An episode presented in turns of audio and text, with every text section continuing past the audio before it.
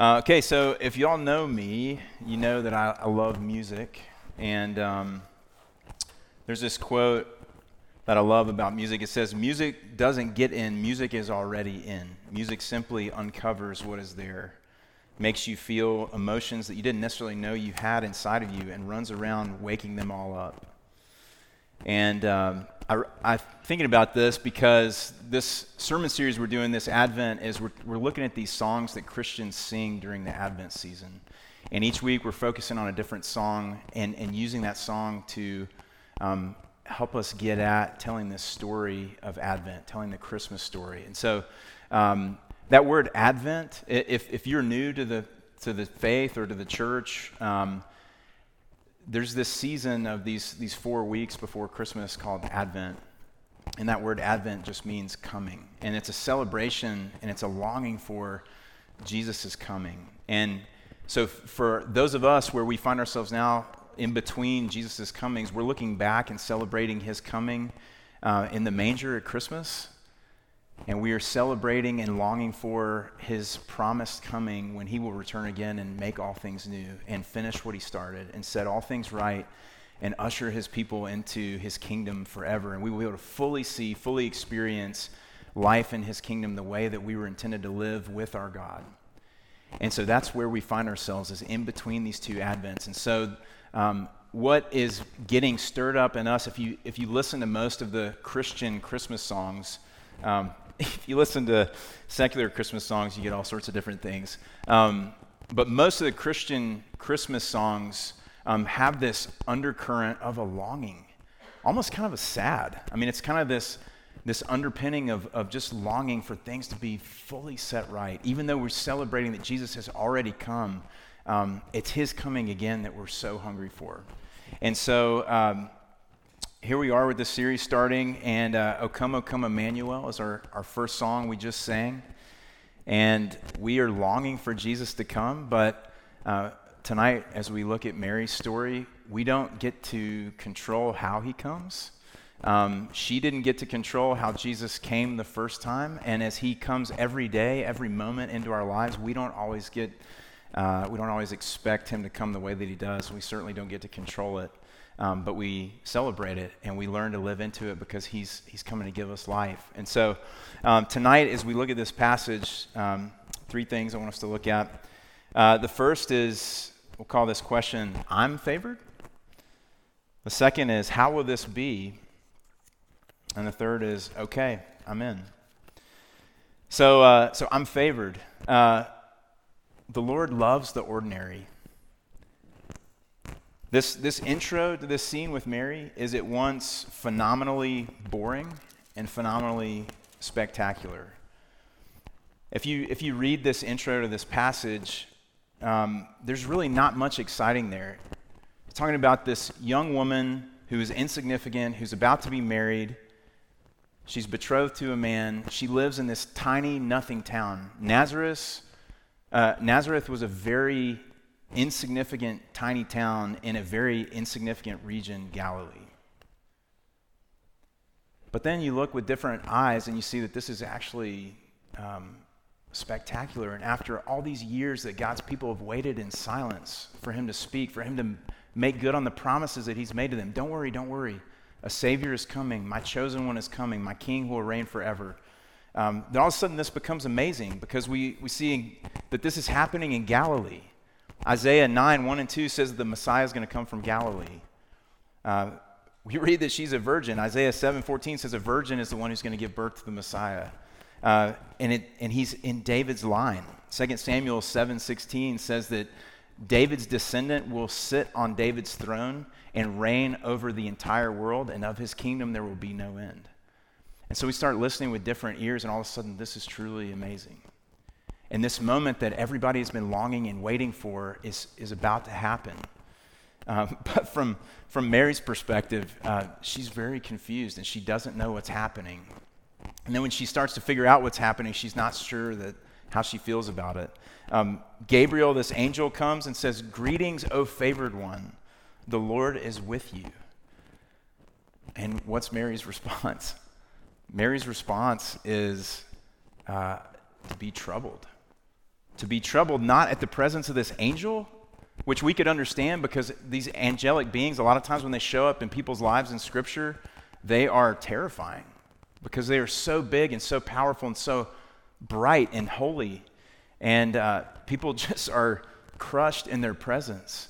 But it says that Mary was troubled at the saying. She was troubled at the words that were coming out of the angel's mouth. And so, what's going on there? What is she what is she troubled with? What is she trying to figure out? I think it's two things. One is like Isaiah when he is greeted in the presence of the Lord.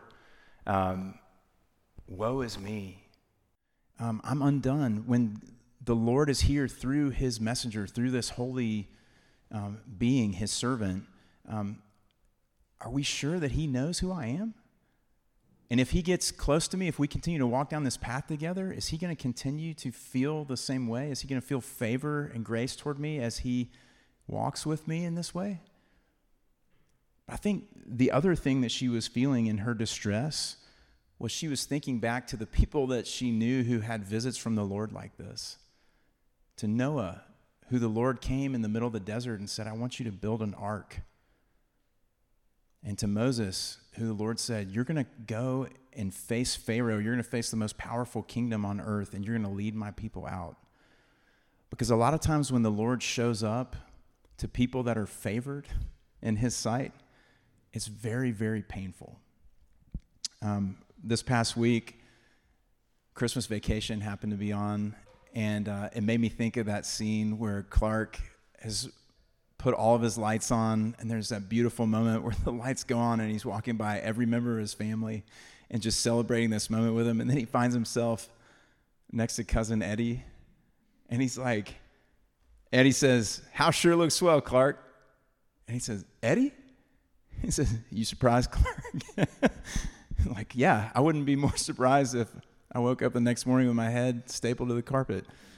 But it's like that feeling of just panic when you recognize what's happening is like I'm in this moment now where the Lord is coming to me and he he is going to reveal his will to me for my life. And on one level I know that it's good because he loves me because I am favored because he cares for me. But at the same time when this has happened throughout history this has not ever been easy and this has never been painless. And so this is what favor feels like. Favor um, to be favored by God is to be pulled closer to Him and further away from the world. It's more intimacy with Him and more alienation from the world. And that's painful because we have to live in this place. But you look at God's great tenderness and gentleness through his servant Gabriel. Um, when Mary is feeling all this, Gabriel's sort of like, uh, okay, let's try this again. Mary, don't be afraid. Let me tell you how favored you are that the God of the universe is going to bring his Messiah to his people, to the world, through your body. Your sin sick and broken and weak body is going to house the Savior of the world. You stand in God's grace, and that will not be undone. It will be painful, but you don't have to be afraid. Why? Because God is with you. He will continue to be with you. And all of this, this grand announcement of this grand plan comes to Mary, and she's the only one who hears it. And it's not grand in the eyes of the world because nobody else even knows it's happening. And so she is going to bear the weight of this favor, of this suffering, of this love from God, of this nearness of her Savior. But He will be with her. He will give her everything she needs when she needs it. And that's who God is. That's how He is with all of us, with His people. He is near to us. And He calls us into suffering, but He will be with us. He will give us everything we need. When we cry out to Him, He answers our cries. You know, just think about this night representing that fact. We are favored by God, His favor rests upon us. But we find ourselves in this place where we are wearing masks and and we're, we're in this building that we're borrowing from another congregation because we don't have a place to meet. and we planted a church in the middle of this pandemic. And there are times where you're asking, are we favored by God? And the answer is yes, a resounding yes, because we have no idea how the Lord wants to work and use us, but we do know that He is good and that He loves His people and that He is always working everything together for the good of those who love Him. We are highly favored by God. So we're moving to our, our second point here. How will this be? Um, another movie that was on this past week was Doctor Strange for all Marvel fans out there. And this question of, you know, how is God going to bring something good from this? How is God going to do what he says he's going to do? This amazing plan, the Holy One, God himself, the Messiah, the chosen one who God has promised to come and set everything right is going to be born in me? How is that going to happen? Um, there's this scene in the movie where um, Tilda Swinton is the one called the Ancient One, and she's having this conversation with Doctor Strange as he's being exposed to this whole new world that he didn't know existed, but he's very skeptical. And she says this You're a man looking at the world through a keyhole. You've spent your whole life trying to widen that keyhole, to see more, to know more. And now, on hearing that it can be widened in ways that you can't imagine, you reject the possibility. You think you know how the world works? You think that this material universe is all that there is? What is real? What mysteries lie beyond the reach of your five senses? Who are you in this vast universe, Doctor Strange? We're hearing about something incredible, literally incredible, that this virgin is going to give birth to a child who is going to be the Lord's child. And so, uh, with Doctor Strange, we have to check our knowledge and our wisdom and our understanding at the door and, and to confess we don't actually know as much as we think we do regarding what's possible and what's impossible. Because the universe is strange and huge and beyond the reach of our five senses. But the Lord is drawing us in to show us more of who he is and what he's doing and how this world works and why we're here. And so in Mary's case, I just love the, the beautiful humility of this young woman from a tiny town. She is confronted with this angelic being in all of his power and all of his glory. And he just reveals to her that she is going to give birth to the Savior of the world. And her first question is like, no disrespect here, but how is this going to work? like, what is this going to involve for me? Because I know how babies are made, and I know that I'm engaged to this man over here, and uh, nothing has happened between us yet. And so, is this is something going to happen with us? Is something going to happen with somebody else? That's kind of terrifying. How, how is this going to work? And again, God's tenderness uh, through his servant and the way that, that Gabriel talks to her. But what she's asking when she asks, How will this be? is a question that we find ourselves asking in different ways all the time. And, and we ask it like this How will this happen with my limited understanding? How, how will this be with my limited resources? How will this be with my limited abilities? How will this be with my limited holiness? How is God going to come and fulfill his promises in me and through me when I am so limited? And Gabriel says to her, The Holy Spirit will come to you. He will overshadow you. He will, he will be present with you. You know, in, in Greek mythology, uh, when, when there were stories of these super beings that were born, uh, it often involves a, a Greek god coming and having relations with a human woman. And what we see here is that the God of the universe, the one true living God, does not use people like that. Um, there is no sexual connotation here. There's only God's presence with his people. And it's this word to overshadow is the word used in Genesis 1 2, and it says that the earth was without form and void, and darkness was over the face of the deep, and the Spirit of God was hovering over the face of the waters. So the same Spirit of God who's creating the world is going to come and create life in you.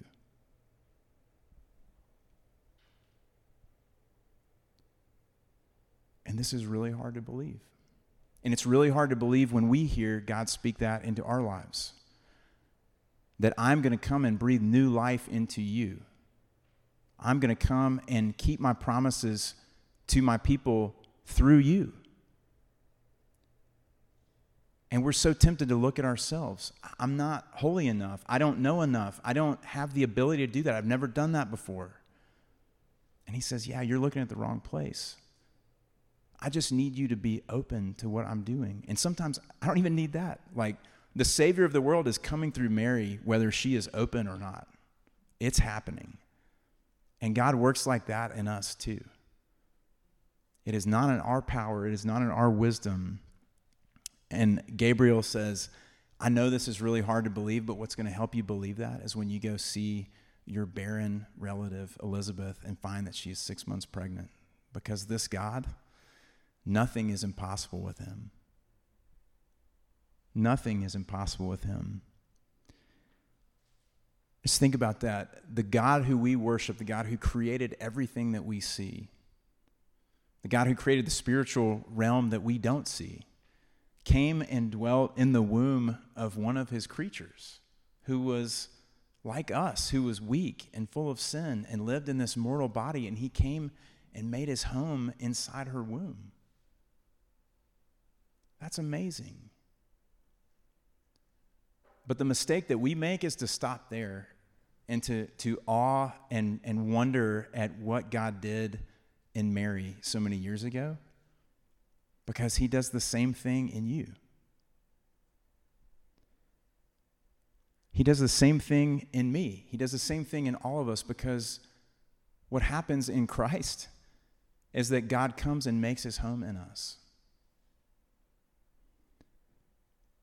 In Isaiah, the, the prophet Isaiah says, apart from Jesus, um, we experience life like a pregnant woman who is in the agony of childbirth but gives birth to wind, gives birth to nothing. All of our striving, all of our straining, and all of our sin and self centeredness just gives birth to nothing.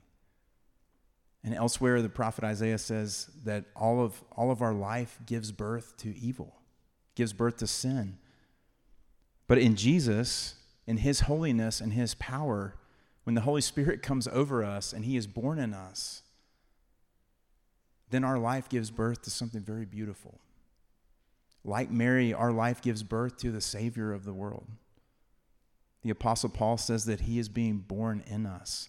Our experience in this life in Christ is the pains of childbirth with Jesus being formed in us. He is making all things new. He is redeeming everything. He is redeeming every single part, every aspect of your life and my life.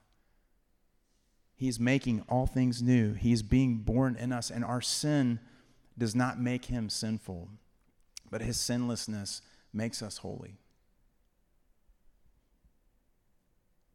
And so, our last point here is um, okay, I'm in. Know, it's like any, any great story, any great story where they're going on a quest, there's fear of what's awaiting them. But at some point, this character who's not ready, the protagonist who's never ready, who never has enough of their own resources, finally says, Okay, I'm in. Because I was made for this. Because I can't imagine not doing this, because there's nothing else worth doing. And that's what we see in Mary's response in this last verse of our passage. I love that she says, Behold, because the angel has said that twice, and that word is always there for like extra emphasis, extra attention, like, hey, listen. Listen to this. Pay attention to this.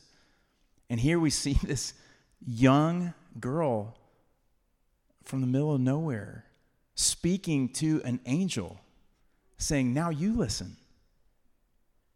And she says it with great reverence and great respect, but she says, Now I want you to hear this. I am the servant of the Lord. Let it be to me according to your word. What is she saying there? She's saying, let's go. Let's go. Because I'm terrified. Because what this means for her is, is undoubtedly she's already put the pieces together enough to know. She's not going to know how it's going to happen, but she's going to know enough at this point to say that this means great suffering for me. And it's going to start with nobody believing that this is true and everybody thinking that I've been unfaithful to my fiance, including him. And everyone forever is always going to wonder when they see me and see this child what the real story is. So let's just start there. This is going to mean great trouble for me and great suffering for me. But when I am confronted with the love of God and the grace of God and His presence with me, there is no choice. I was made for this. I was made for union with God. And so there is nothing else, there is no other way. Let's go. And something that Mary understood in this moment, this moment of clarity for her, is something that I desperately need and, and you desperately need help living in all the time is that her identity helped her determine how to live. Who is Mary? Mary is the servant of the Lord. My whole purpose in life, I am the servant of the Lord. And now in Christ, we are servants of the Lord still, but we're also sons and daughters of the Lord. He is our daddy. He is our good father. I am the son of the God who created this whole world. And so, because that's my identity, then what am I busy doing with my life? Whatever He wants done. His will is my purpose because my identity is being His. And it's amazing how much more clear life becomes and all the things that are confusing, all the things that would rob us of joy, and all the things that would cause deep division in our souls, of all the questions that we ask what's going to happen? Where am I going to go? What should I do? The peace and the freedom that comes from knowing who you are. I am son of God. I do whatever he asks me to do because that's the whole reason I'm here.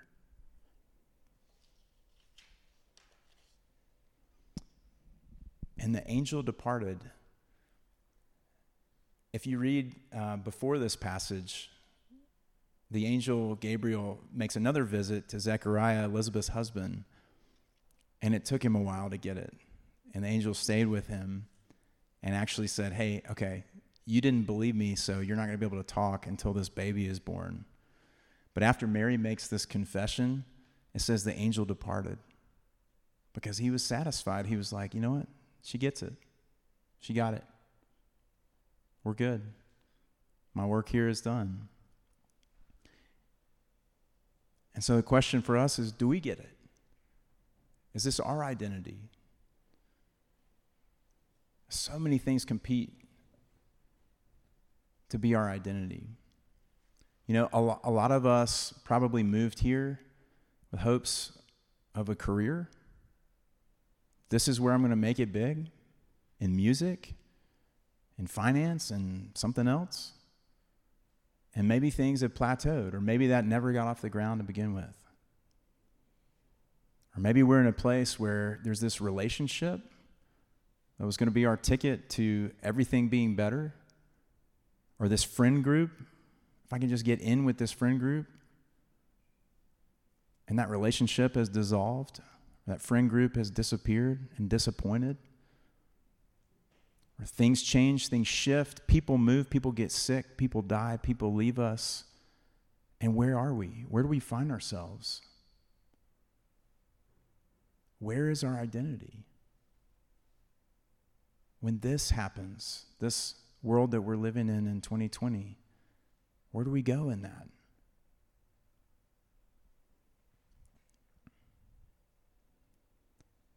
You know, a, a good transition from our, our last um, our last week in our last series where we talked about uh, God's pathway to life, the, the commandment to not covet, um, into this week is Jesus' statement to Peter at the end of the Gospel of John.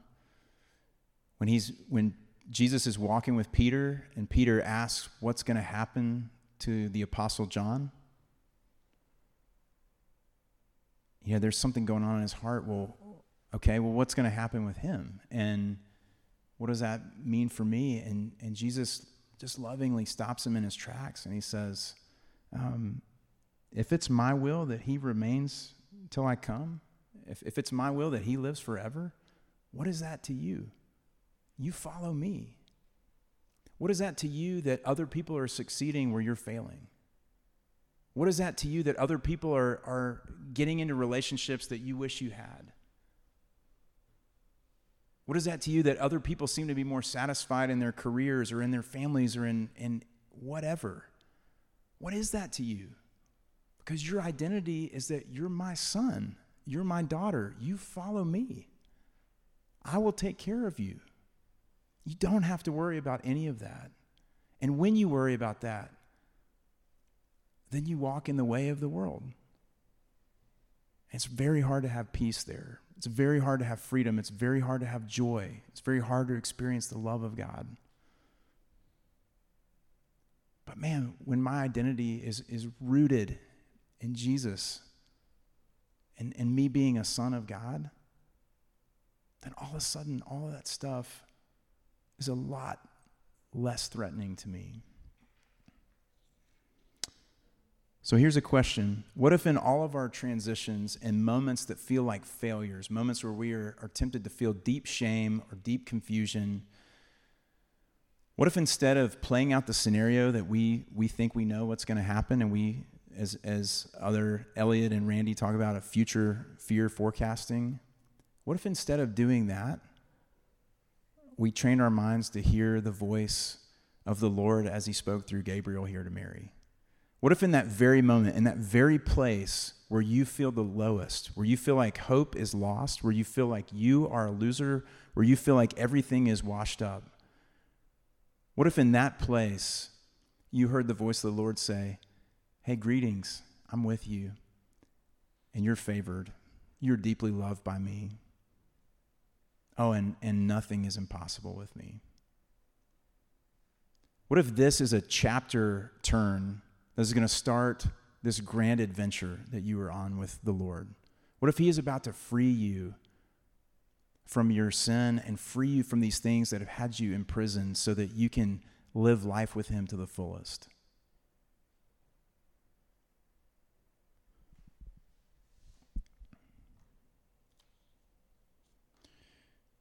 We're going to have a time uh, now of quiet reflection.